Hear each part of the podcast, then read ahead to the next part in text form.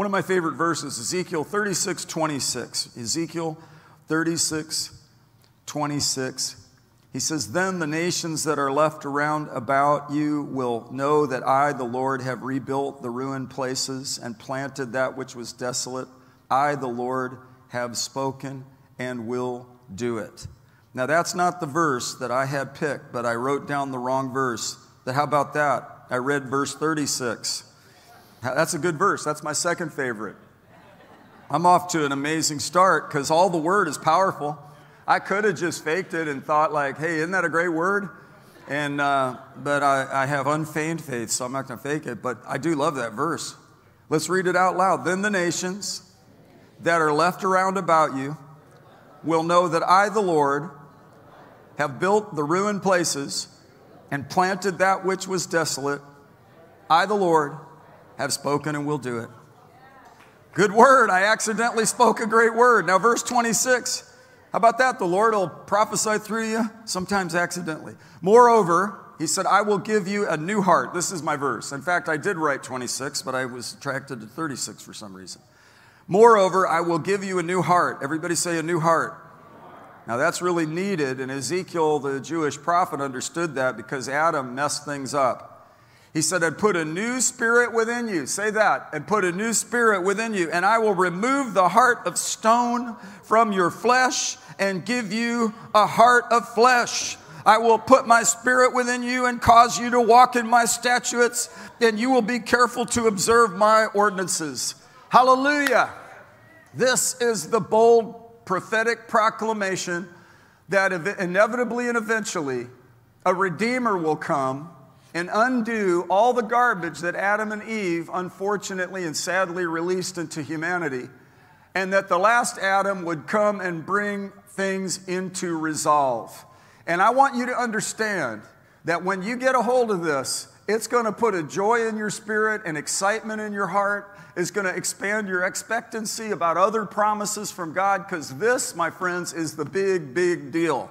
Redemption has come. And there's a possibility not just of self actualization, not just self improvement.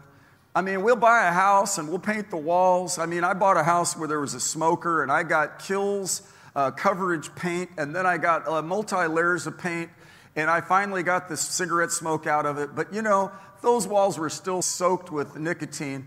But there's nothing like tearing out and building up a brand new thing. And that's what Jesus came to bring new life, new beginnings, new possibilities. He said, I make all things new. And we're going to talk about this today. Everybody say new hearts. That's a big deal. Now, you can write this theological term down.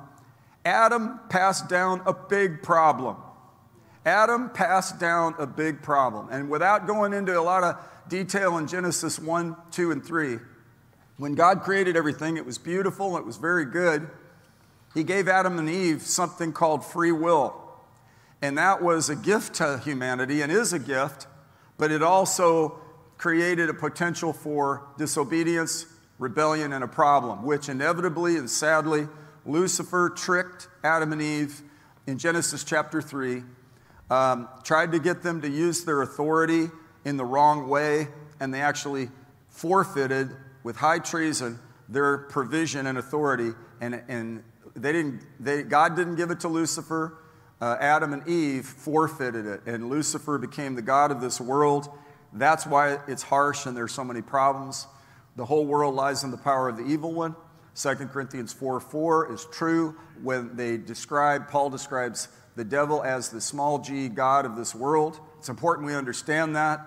We who know God to be sovereign and holy within the context of his sovereignty and holiness has delegated authority to man. Man forfeited it, and Satan temporarily has it. Jesus came into the earth to destroy the work of the devil and give us the keys to the kingdom, to bind and loose, to take authority in the name of Jesus, to go out and win souls. To, he said, I'll build my church. The gates of hell will not prevail against it. The church has withstood many, many things. We pioneered a church over there in Kosovo. It took a lot of labor. It's one of the strong points in uh, the Balkans, and they have overcome uh, shutdowns and COVID, and they've overcome an atmosphere that's anti God, anti Christ, and yet the, Jesus is prevailing. And you're about to see some even up, greater upturn in that house. You're going to see some great upturn in this house. I've had the privilege of pastoring this church from its beginning, and I've watched the seasons. And the Lord assured me years ago when I was questioning some of my bad steps and good steps and medium steps, mediocre steps. You ever do that? Don't over question, don't second guess, but because what God spoke to me is He said, You'll be where you need to be when you need to be there. I mean, that didn't uh, advocate sloppiness, it didn't advocate inconsistency. God doesn't advocate those things. But what he's saying is, I'm going to work stuff out because I'm God and I'm going to, I love you eh, with an everlasting love and I'm building my church. He said, The gates of hell will not prevail against it. You are my disciple and I'm the author and the finisher of your faith. And I have a plan for you and I'm going to bring it to pass. Who could say amen to that? That's really important when you understand how good that is. So now, let's go in and spend the remainder of our time looking at the contrast of that heart of stone, old nature, and the new heart, a new heart, a new creation. And I want you to go into Ephesians, the second chapter. Ephesians chapter 2 is uh, epic. It's epic. Now, while you're turning there, I'm going to read two verses to you so if you're a note taker, you're going to be using both hands to turn pages and then one thumb to hold a page and then another hand to write notes. So I'm trying to see if you can sprout an extra arm here. And it basically two scriptures in the New Testament, Galatians 6:15 and 2 Corinthians 5:17. Galatians 6:15 in the context he's talking about circumcision and uncircumcision, the Jew and the Gentile, the law and liberty and freedom in Christ, and he's doing contrast there. But then he says, For neither is circumcision anything nor uncircumcision. He said, That old framework is now eclipsed by but a new creation. Every, everybody say, but a new creation. Now, 2 Corinthians 5:17 hopefully is embedded in your memory. If anyone is in Christ, you become a new creation. The old things pass away, and behold, look, see, observe, notice, ponder, absorb, get a hold of this. New things have come. I'm a new creature preacher. Noah was a preacher of righteousness. We've just gone through a couple weeks of righteousness teaching. Uh, in righteousness, it said in Psalm 512, the Lord will bless the righteous man. He'll surround him with favor as with a shield. Now, a couple other verses in Isaiah 32 and 47. The effect of righteousness will be peace you can have peace with God. We're going to look at Romans 5 if we have time today. That we have peace with God through our Lord Jesus Christ. Jesus, the Prince of Peace, came to establish peace where God and sinner are reconciled. You ever reconcile your bank account? Reconciliation means things are made right. And righteousness basically means we've been made right with God. There's something wrong with humanity. There was something wrong with me and you and us before we became Christians. We were dead in our trespasses and sins. Hear the word of the Lord. Look at, look at the second chapter of Ephesians, and let's read some of these verses here. I'm reading New American Standard. I know you're reading different translations, so highlight those things. It said, And you were dead in your trespasses and sins. Now, the King James utilized some different uh, texts and it said, and, but you hath he quickened. It starts out with that. But, but in New American Standard, it said, You were dead in your trespasses and sins. Eventually, it says about how he quickens us, brings us, and makes us alive. I watched them save uh, my friend who crashed in the boat. He was 10 minutes from bleeding out, and they resuscitated him, they, they revived him. I watched him. I was in one bed in the ICU, he was in another. I watched them help him. They worked on him all night. They saved his life. There's something about watching the depiction of people saving people's lives. I get an inspiration from that. And, uh, but all that pales in comparison to the Lord coming in and saving a dead in trespasses and sin, sin soaked, condemnation choked, distorted, warped, lost sinner you were dead in your trespasses and sins. We did a concert at Merrimack College back in the 70s. And uh, a guy got up, we were singing and playing and preaching and passing out tracts, and we had a lot of liberty. And a, a big crowd gathered, and, and, it was great music. And uh, the, the musicianship and the excellence drew the, the listeners. And the guy said, You know, listen, I, I don't want to offend you, but the Bible says you're dead in your trespasses and sins. You could have heard a pin drop. And, uh, and were, he wasn't condemning him, he was clarifying, you really need Jesus. You know, you're drowning in the deep end of the pool and you really need Jesus. He said, in which, now in the case of the Ephesians, they've come out of darkness, out of bondage. And he says, in which you formerly walked according to the course of this world, according to the prince of the power of the air. Who is that? That's the devil, the prince of the power of the air, of the spirit that is now working in the sons of disobedience. These verses explain to the ancient Christians 2,000 years ago why things were so unpleasant, why the world was what it was. And this is clarifying. It is what it is. It's lost. It's being governed by a spirit that is at work in the sons and daughters of disobedience. And I love, though, however, this contrast. He says, You were dead and you formerly walked. He puts the things into tenses. Among them, we too all formerly lived in the lusts of our flesh, indulging the desires of the flesh and of the mind. This was habitual. This was our lifestyle. This is what we ran toward. This is what we were enslaved to. We were dead in our trespasses and sins, and we couldn't get out of it. There was nothing that we could do to improve it. We had to have that Ezekiel 26 36 experience, or 36 26, where he takes away a stony heart and gives us a heart of flesh and puts a new spirit in us. For God being rich in mercy, look at somebody and say, Aren't you glad God's rich in mercy? Because of his great love with which he loved us, even when we were dead in our transgressions. Oh, hallelujah. You should really be happy about that. Not when we got to a certain point of piety not to where we were improving ourselves, not to where we got a little bit of holy and we were kind of getting more religious. And then at a certain point, God was, was pleased with our religiosity and He said, Now I can save you. No, no, we were dead in our trespasses and sins. We were lost. In fact, don't turn to this, but in Titus chapter 3, 5, it says, He saved us, look at this, not on the basis of deeds which we have done in righteousness but according to his mercy. It was a gift.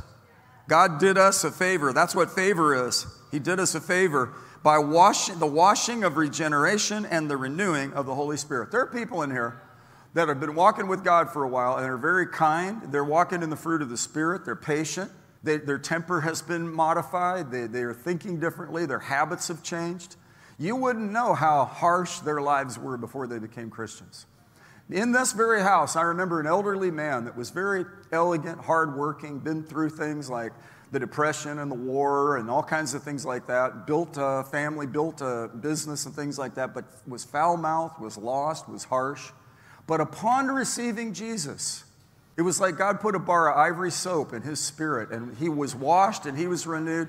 He instantly stopped swearing because out of the abundance of the heart, the mouth speaks. He was so fascinated that it wasn't he had changed because he had had a heart change.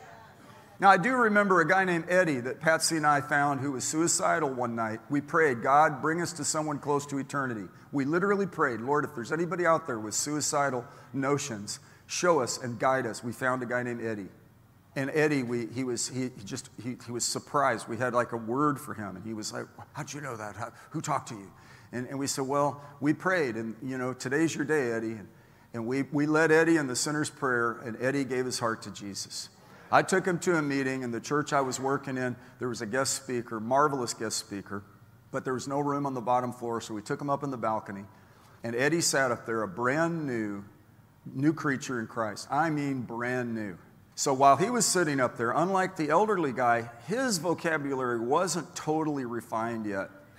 So when the preacher would say something outstanding, which was often, he was preaching on fire, Eddie would say an expletive instead of a hallelujah, instead of an amen. Because, I mean, when you get born again in your spirit, your, your mind still needs to be renewed. Your body has not been really kept under yet. It's, it's something that has to be a living sacrifice presented daily before the Lord, right?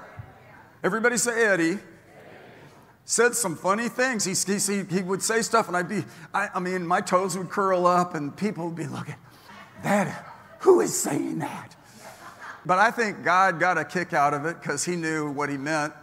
He had never heard anything like that. In fact, had he heard it before, it would have been into dull ears. Now, all of a sudden, the eyes of his understanding are enlightened. He's a new creature.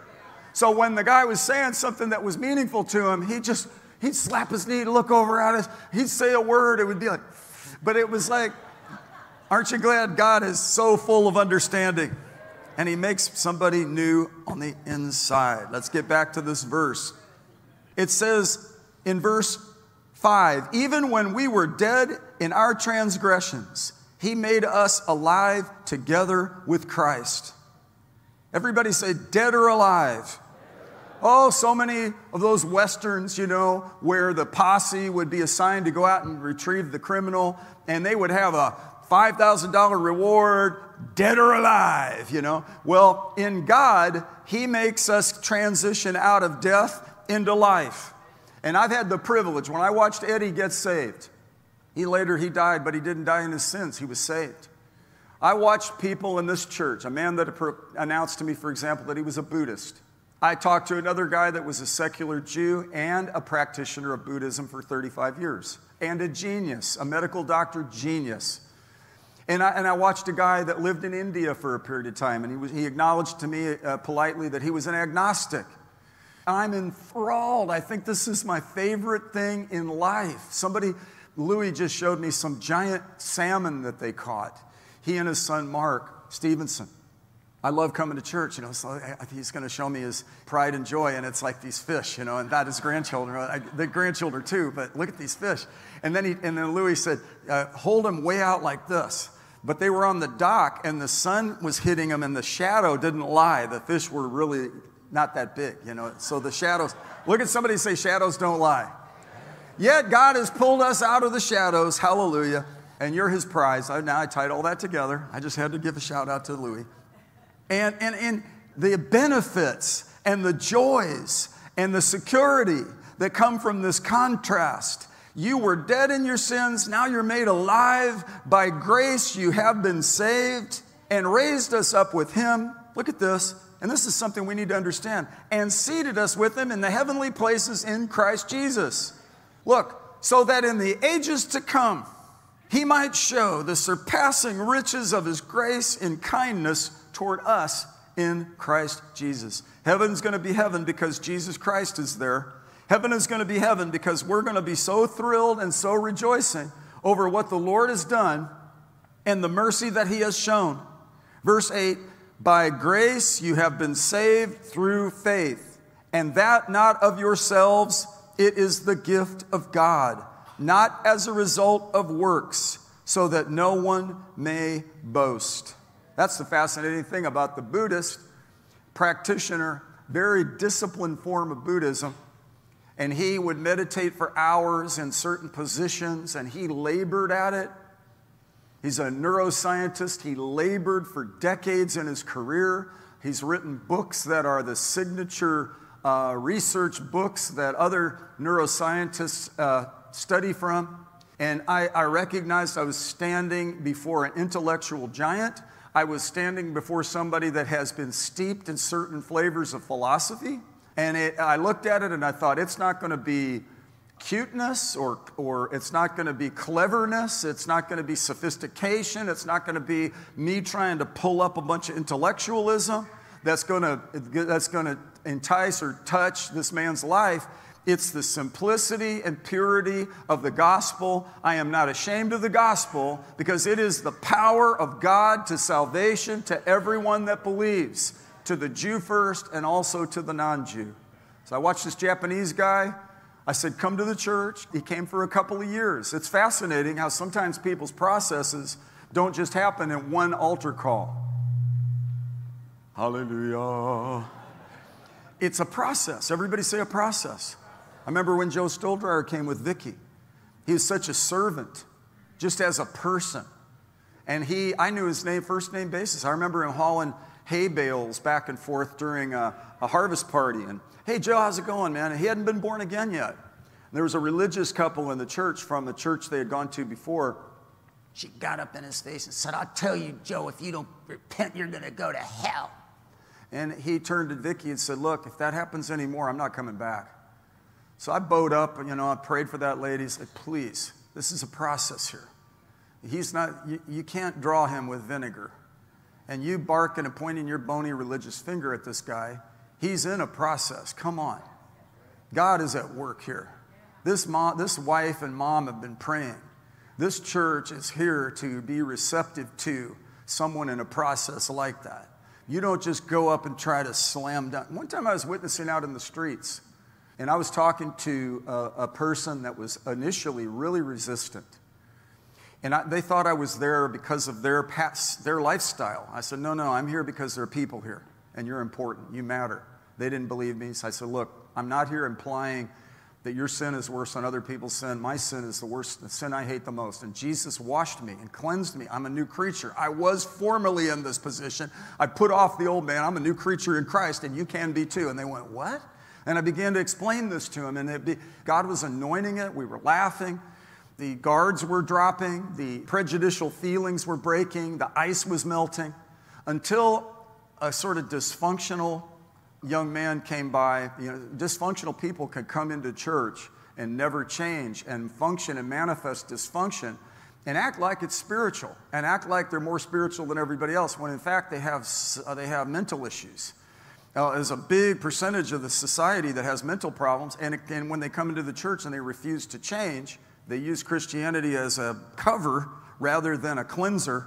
Uh, they could carry those things through 30 years of church and it's always problematic for the pastor and always a festering, infectious thing in the house. God will purge that, and if they don't repent, they go somewhere else, and hopefully they'll get changed before they die. But this guy didn't change.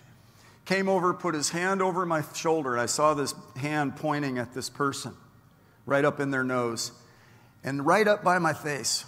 If you don't repent, you're going to go to hell. And I just watched right before my eyes this person's walls come back up. Eyes shut, ears shut, heart get hardened. That person looked at him, looked at me, and that was the end of my witness. That was the end of my moment. Because it st- why? Because it stopped being good news and it entered into religious harshness. It re- entered into judgmentalism. It entered into a, a bias and a, and a disposition toward harshness.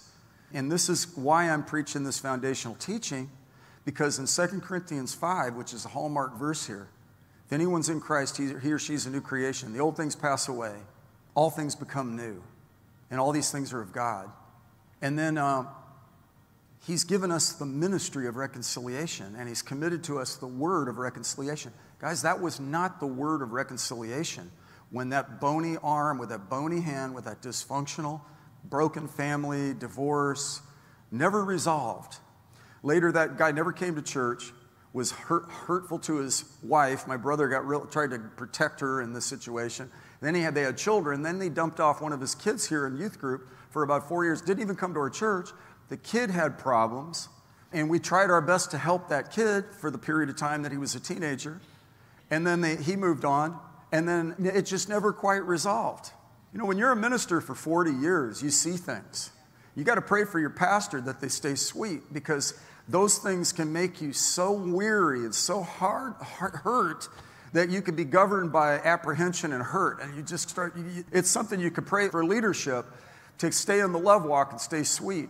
Because after so many of those, it's like you get battle fatigue. It's like you get, uh, you don't want to become, have compassion fatigue. You don't want to become hard hearted, right? That's why I love Ezekiel 36, 26.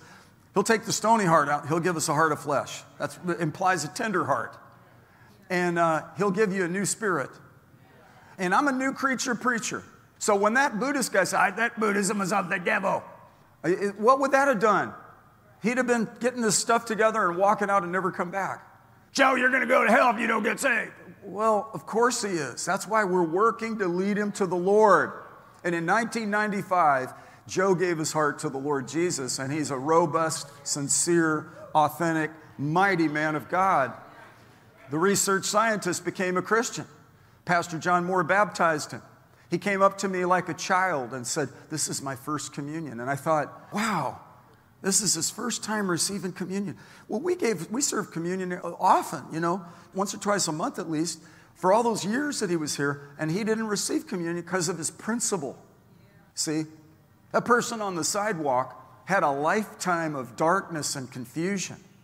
And God's the God of peace and not confusion. And God was melting that person's heart, and light was being provided. But then that person that was dysfunctional, mental illness, unwilling to change, rebellious, rebellion is as the sin of witchcraft. And man, I'm telling you, rebellion in the church is a problem.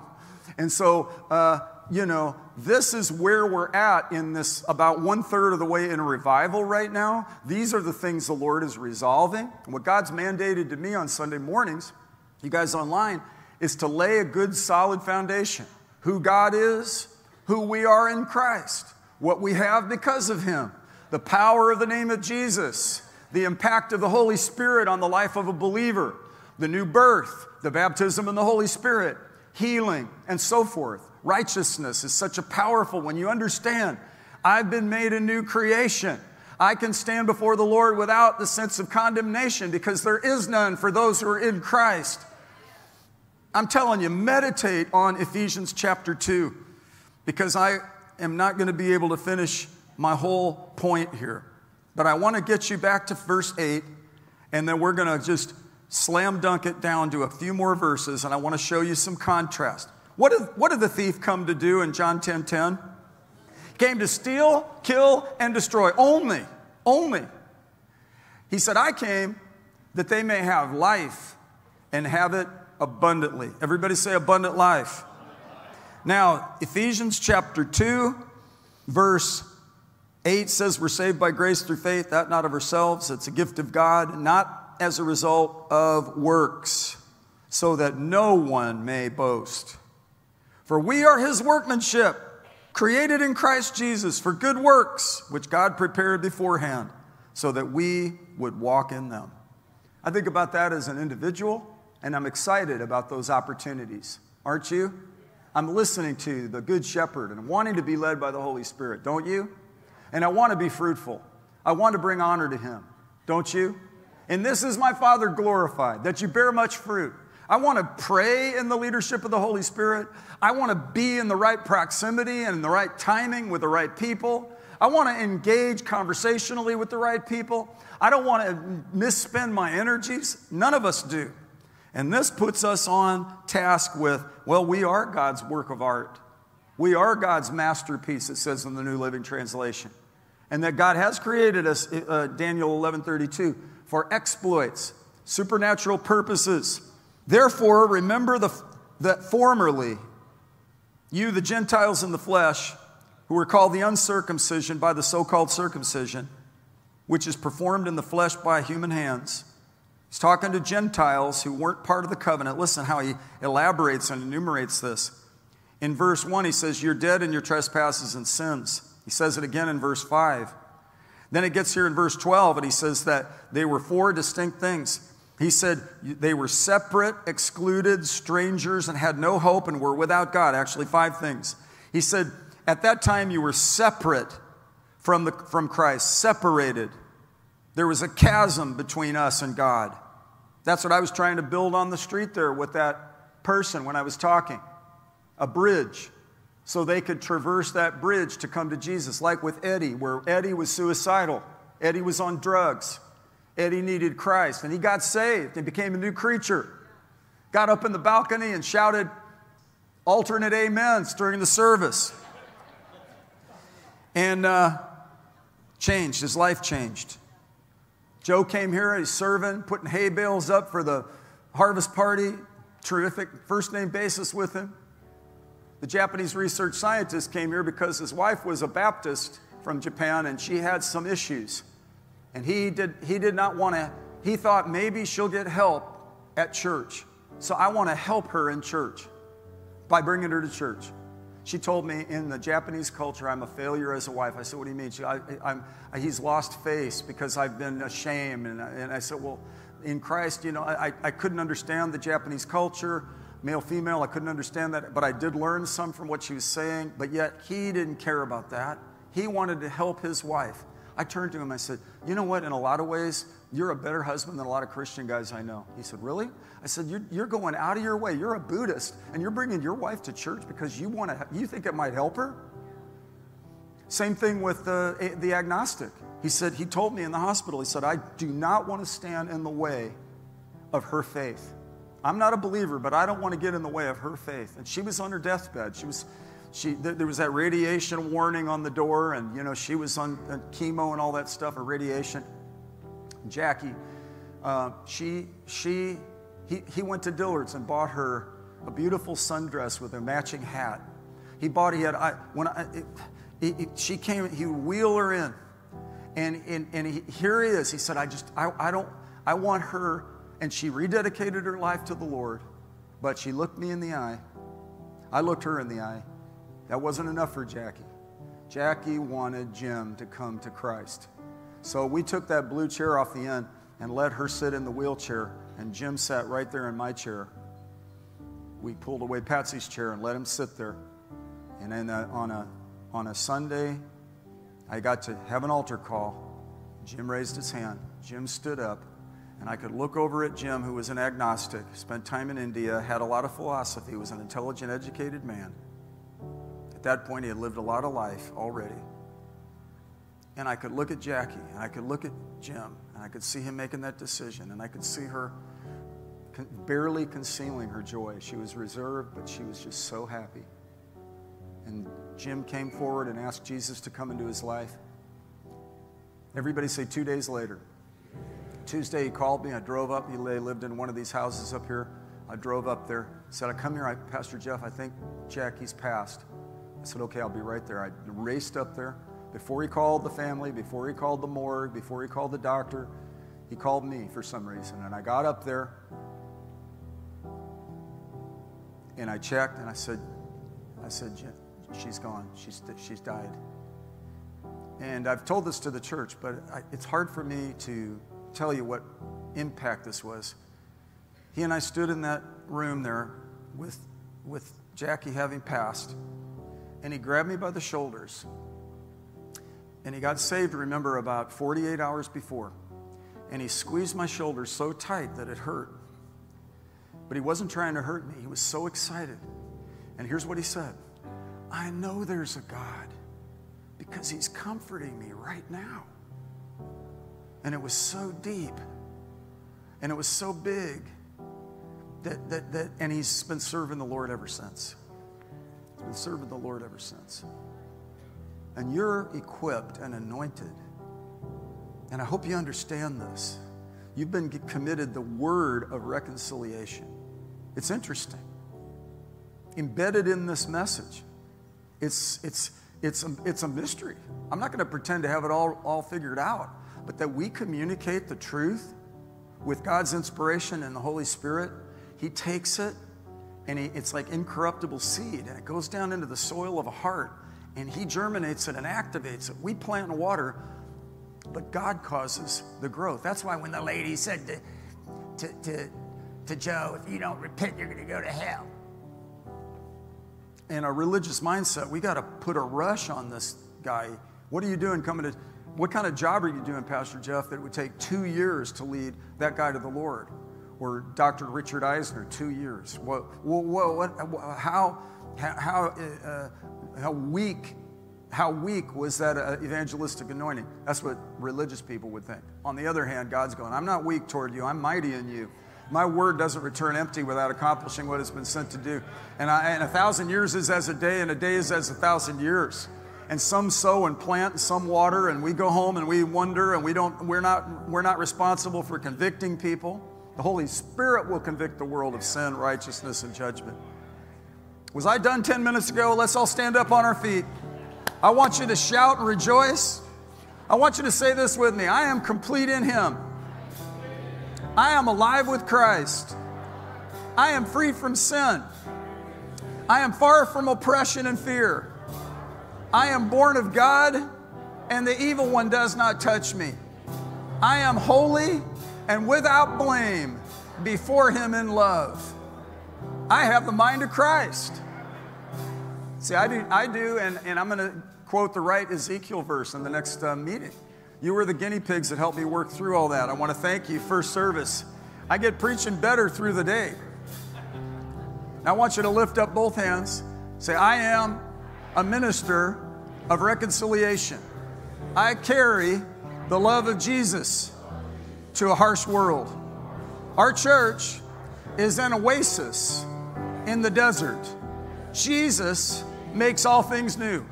My prayers work. When I share the gospel, it works. When I walk in love, signs and wonders follow. I forgive everybody. We're moving in a new level. Revival is coming, harvest is coming, healing is flowing out, joy is mounting up, victory has come. I am equipped, trained, and sent into a crazy world, and I'm full of faith. In Jesus' name. Amen. God bless you guys. Go out and have a good day. Hallelujah.